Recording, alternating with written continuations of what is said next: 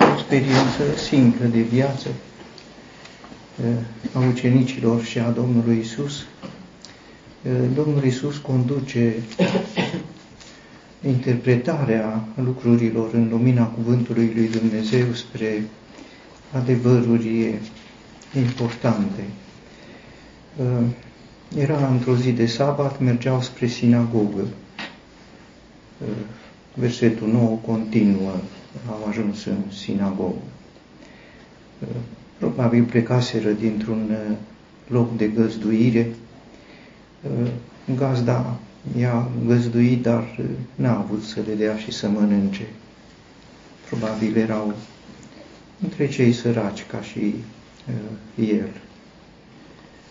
Uh, mergeau printre lanuri, printre semănături, ucenicii erau flămânzi. Domnul Isus nu era flământ, nu că mâncase, dar el uh, avea și un alt secret uh, al vieții, că omul nu trăiește numai cu pâine, ci cu orice cuvânt care iese din gura lui Dumnezeu, așa încât uh, ei sunt flămânzi, el se hrănea cu cuvântul lui Dumnezeu și uh, va rezulta pe parcurs că era plin de cuvântul lui Dumnezeu. Sigur, sub un aspect el era Dumnezeu, dar Aici el era ca om, iar omul se hrănește cu, omul credincios se hrănește cu pâine, dar se hrănește și cu cuvântul lui Dumnezeu care ține uh, loc și de pâinea necesară pentru trup. Într-o altă împrejurare, plecând din uh, Betania, tot uh, flămânzi, el era flămând, nu se spune despre ucenici. A văzut un smochin, s-a gândit, poate are rod, n-avea decât frunze la blestemat. Ucenicii plămânzi au început să smulgă spice, să mănânce. Sigur, fiind în prezența Domnului Isus, aveau într-un fel acordul lui tacit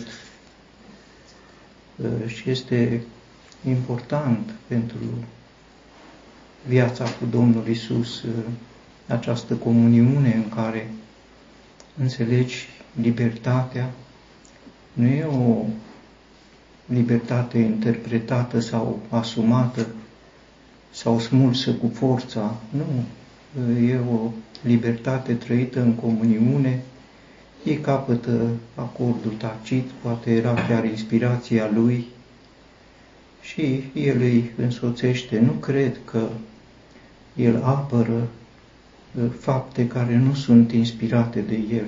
Nu, și ar fi grav să credem că vom fi nevinovați când facem ce ne trece nouă prin cap și explicăm, mi-a fost foame, da, am făcut. Nu, ei aveau inspirația lui, el avea acordul lui tacit, aceasta de valoare și aceasta de protecție, că erau sub uh, autoritatea lui, uh, ei rămân sub autoritatea lui și atunci când uh, fariseii îi condamnă fără a fi sub autoritatea lui, nu poți fi sub protecția lui.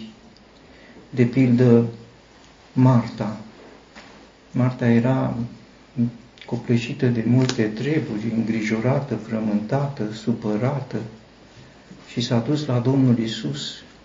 N-a primit aprobarea Domnului Isus, n-a primit uh, apărarea Domnului Isus, din potrivă.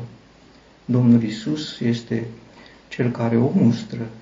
Invers, Maria, care stătea la picioarele Domnului Isus și pe care Marta o critica, cum îl critica și pe el.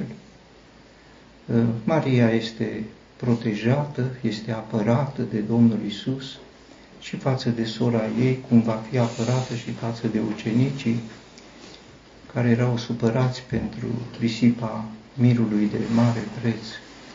Uh, repet, este important un drum, o umblare cu Domnul Isus, prin care faptele se inspiră de la El, au acordul Lui și care păstrează sub uh, protecția Lui, sub apărarea uh, Lui. Uh, Domnul Isus, sigur, le aduce fariseilor ca răspuns două argumente, două citate din Scriptură. Formal este important că apelează la autoritatea Scripturii ca și în fața lui Satan. Și apoi este de asemenea important că apelează, așa cum cerea Scriptura, la două mărturii, nu o singură mărturie. O mărturie unică este o mărturie nulă, o mărturie dublă are valoare și Domnul Isus uh, ține cont de uh, Scriptură. Uh, puțin înainte, în predica de pe munte, spusese între altele că El nu a venit să desfințeze legea sau profeții, n-am venit să desfințez, ci să împlinesc.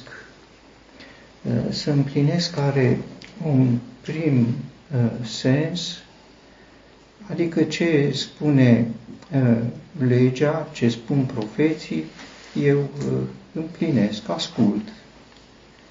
Sigur, așa fiind, uh, apare nedumerirea, ascultă, ascultă, dar ce e cu sabatul și cu celelalte lucruri în privința cărora adesea Uh, era acuzat și era chiar o pricină de poticnire sau de scandal față de uh, oamenii religioși. Sensul împlinirii nu uh, este sensul formal și imediat al nostru, e un sens profund. Am venit să arăt care e valoarea legii, care e aspectul ascuns Legea este spirituală, are dincolo de ce pare, are un conținut profund. Să împlinesc, să arăt plinătatea ei. Domnul Hristos a venit ca o descoperire a plinătății lui Dumnezeu prefigurată în lege. Aceasta este sensul împlinirii. Deci să arate celălalt aspect, nu ce pare la prima vedere, ci aspectul spiritual al legii, sigur, aspectul spiritual e inaccesibil pentru noi. Pavel spune, legea este spirituală și eu sunt carnal. Doar Domnul Isus desprinde acest sens spiritual și potrivit cu aceasta apar și aceste argumente ale Domnului Isus prin care îi apără pe ucenici. N-aș citit ce a făcut David? Sigur, e bine de citit. Aș adăuga că în context e bine de citit, dar nu oricum. E bine de citit împreună cu Domnul Isus, numai împreună cu Domnul Isus capeți sensul. Al minter noi trecem peste sensuri pentru că legea este spirituală, cuvântul este spiritual, iar noi suntem carnali. Trebuie cineva să ne ajute, așa cum spunea Filip, înțelegi tu ce citești? Sigur, nouă ni se pare că putem înțelege. Între noi și cuvântul lui Dumnezeu este uh, un zid opac, dacă nu este dat la o parte, nu putem, însă și sunt foarte multe lucruri pe care le știm, dar nu le cunoaștem cunoașterea fiind o experiență spirituală uh, deosebită. Știm, degeaba știm dacă nu cunoaștem, cunoașterea este experiență de viață, degeaba știm dacă uh, nu uh, cunoaștem. Acum despre David, sigur, el a făcut un lucru care nu era permis. Și atunci când s-a dus la preoți, cum știm, era flămând, un împărat flămând și fiul lui David, flămând, tot un împărat, împărați flămânzi, așa au fost, așa am, am fost flămând, spune Marele Împărat într-o zi de judecată, am fost flămând. Uh, flămând s-a dus la preoți alți flămânzi. Aveți pâine? Cinci pâini. Uh, n-avem pâine. O cetate de preoți și nimeni n-are pâine. Ce situații penibile. Sigur, era într-o vreme a unui împărat care prigonea pe cei credincioși și pe împăratul David și pe preoți, până la urmă îi va și omorâ, cum știm. Nu avem uh, pâini uh, decât pâinile pentru punerea înainte, dar nu e voie. Și atunci David a interpretat el și interpretarea lui i-a convins pe preoți. Cum a reușit să-i convingă pe preoți credincioși ca să facă un lucru împotriva a ceea ce uh, era recomandarea? Nu e voie, nu e voie, n-aveți voie. Cum i-a convins? Aș vrea să ne reamintim despre secretul lui David. Domnul este păstorul meu. El s-a dus la preot și a cerut pâine, avându-l pe Domnul cu el. Domnul era cu el. Acesta era secretul vieții lui. Și când a ajuns în fața preoților și preoții au spus nu, cel care i-a învins nu i-a învins David, cel care i-a învins ea a fost Domnul lui David și acum mai târziu Domnul Isus va spune în Ierusalim cine este Isus, Fiul lui David sau Domnul lui David. Și Fiul lui David și Domnul lui David. Deci nu uh, orice abatere de la rânduieli uh, este permisă înainte, așa cum era permis să mănânce uh, grâu în prezența Domnului Isus și cu acordul lui, la fel și David a cerut pâine pentru că Domnul era cu el. Altcineva nu cred că ar fi, a, și David a luat pâine, mă duc și eu și iau pâine. Nu, doar cu Domnul, uh, El este Cel care desleagă și El va spune că e mai mare decât templu, iar pâinea era pusă în templu. Deci Cel care e mai mare decât templu administrează uh, ce se află în subordinea lui, preoții sunt mai mici decât uh, templul. Uh, citirea cuvântului lui Dumnezeu împreună cu Domnul Isus, ca și hrănirea din cuvântul lui Dumnezeu împreună cu Domnul Isus. Altfel, citind cuvântul, știm, nu cunoaștem, e posibil ca citind cuvântul să ne hrănim, să ne hrănim cu pâinea, uh, pâinea uh, lui Dumnezeu, așa cum este Domnul Isus. Uh, apoi, cel de-al doilea argument, uh, n-aș citit în lege că în sabat preoții din templu profanează sabatul și sunt nevinovați. Sigur, întâi situația de excepție este a circumciziei uh, când era adus un copil ca să se respecte legea la opta zi, dacă a opta zi pica în sabat, trebuia să fie tăiat în prejur sau să se încalce legea. Ori într-un fel, ori în altul se încălca legea. Dacă preotul făcea circumcizie, încălca legea. Dacă nu făcea circumcizie, tot încălca legea. Dar era aleator ce să aleagă? Nu, nu era aleator.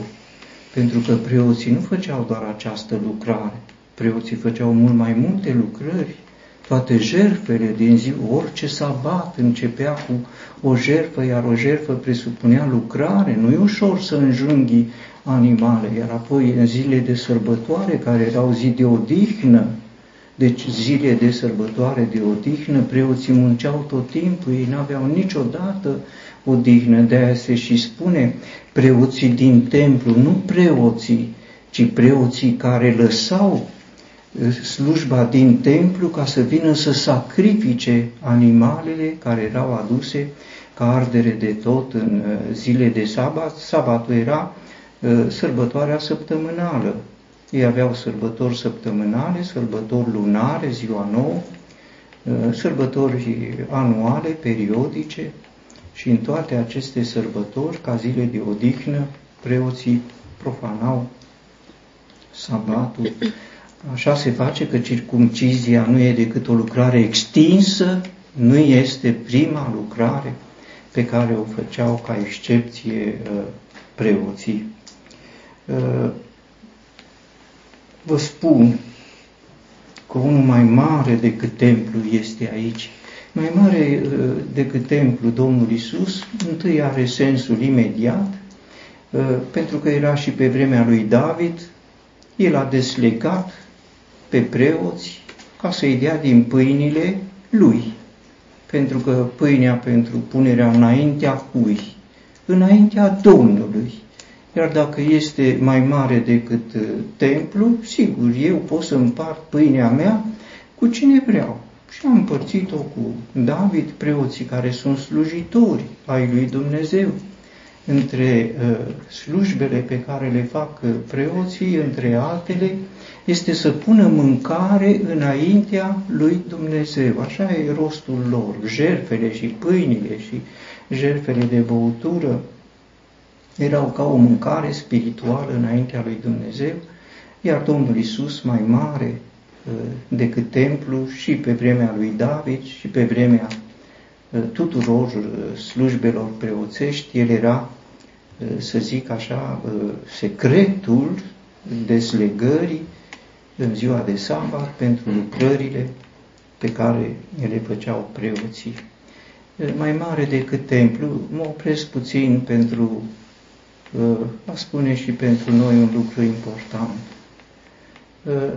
suntem și noi strânși într-o adunare, iare și semnificația unui templu, a locului de întâlnire cu Dumnezeu prin Domnul Hristos, acolo dă Domnul binecuvântarea, viața pentru eternitate. Când venim la adunare, este unul mai mare decât adunarea, să nu facem ce vrem. Ne rugăm când vrem, dacă vrem, ce vrem, dacă nu vrem, nu ne rugăm spunem o cântare care ne place pentru că ne place, este unul mai mare decât templul. Citim, dacă citim, dacă nu, dacă facem sau nu facem, este unul mai mare decât noi. Să respectăm, de el ține hrana noastră spirituală.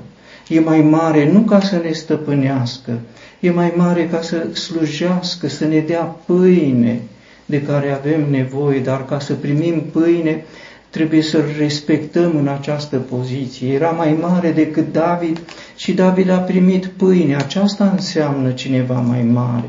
Să-ți dea pâine să mănânci, altfel pleci de la adunare flământ, pleci încărcat cu iarăși a făcut-o, iarăși s-a arătat el, iarăși el, acel miros, miroase greu, ce vine de la noi miroase greu, Domnul Isus este mireasma plăcută înaintea lui Dumnezeu și cu siguranță că este dorită și de noi.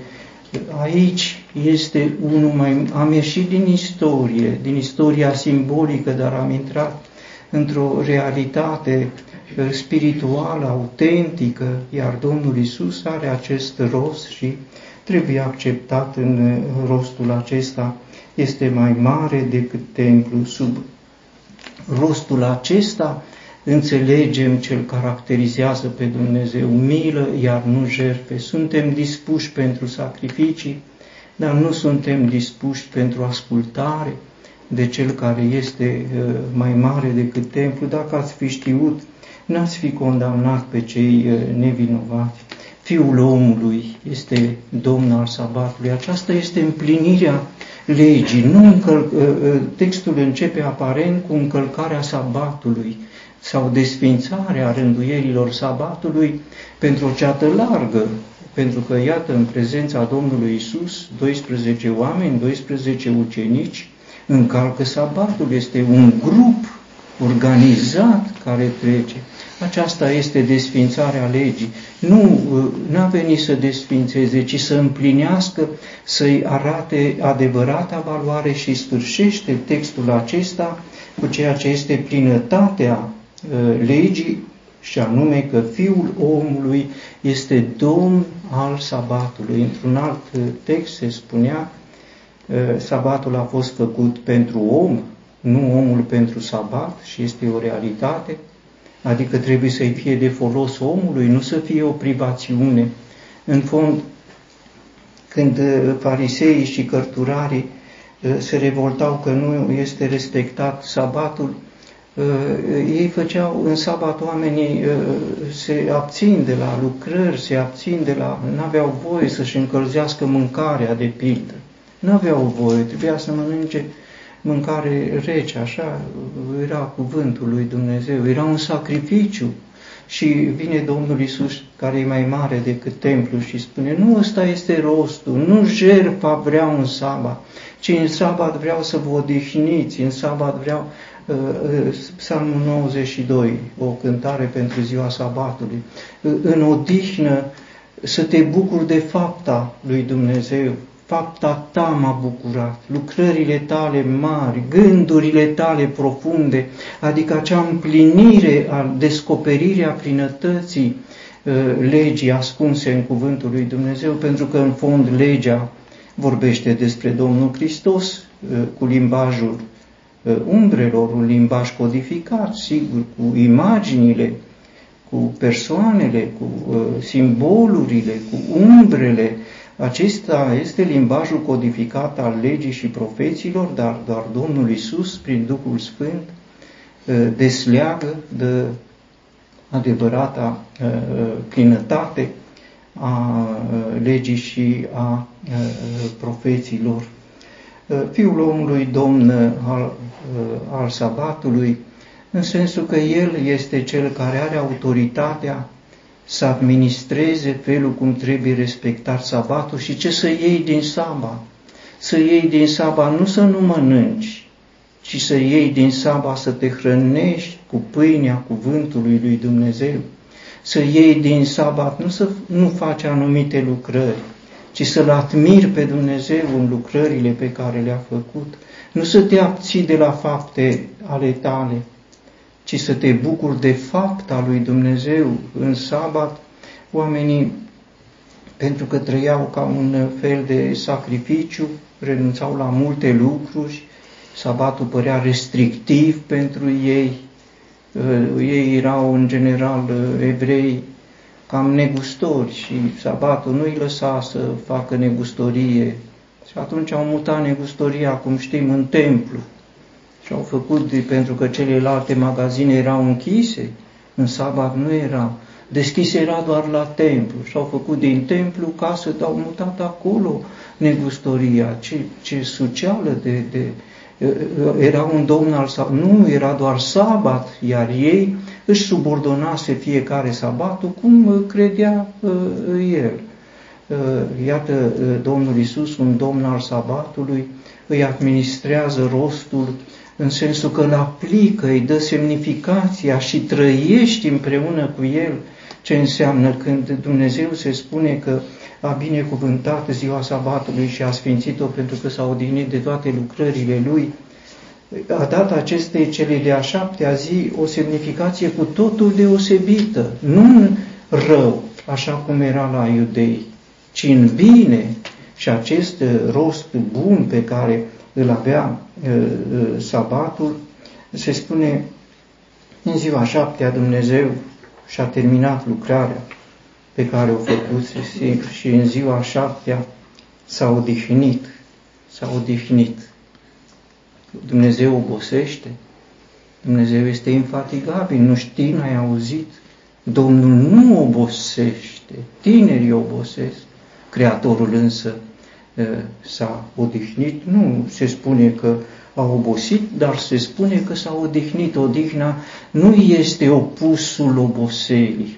Odihna este cu totul altceva. Odihna a fost momentul când încetând lucrarea, a privit-o cu toată admirația. Aceasta este o dignă. A privit admirativ lucrarea și a privit stelele și a privit constelațiile, galaxiile, cerurile, frumusețea lor despre care Scriptura vorbește adesea. Aceasta este o dignă, nu un repaus fizic, așa cum gândeau. Să te odihnești înseamnă să-L admiri pe Dumnezeu, în plinătatea, în desăvârșirea lucrării sale și admirându-l să-i cânți, așa era și invitația psalmului 92, este o invitație la cântare într-o uh, uh, condiție de admirație a faptelor și lucrărilor lui Dumnezeu. În uh, Evrei, capitolul 3, este reluată această invitație, rămâne uh, o odihnă ca aceea de sabat. Evreii n-au intrat în această odihnă de sabat.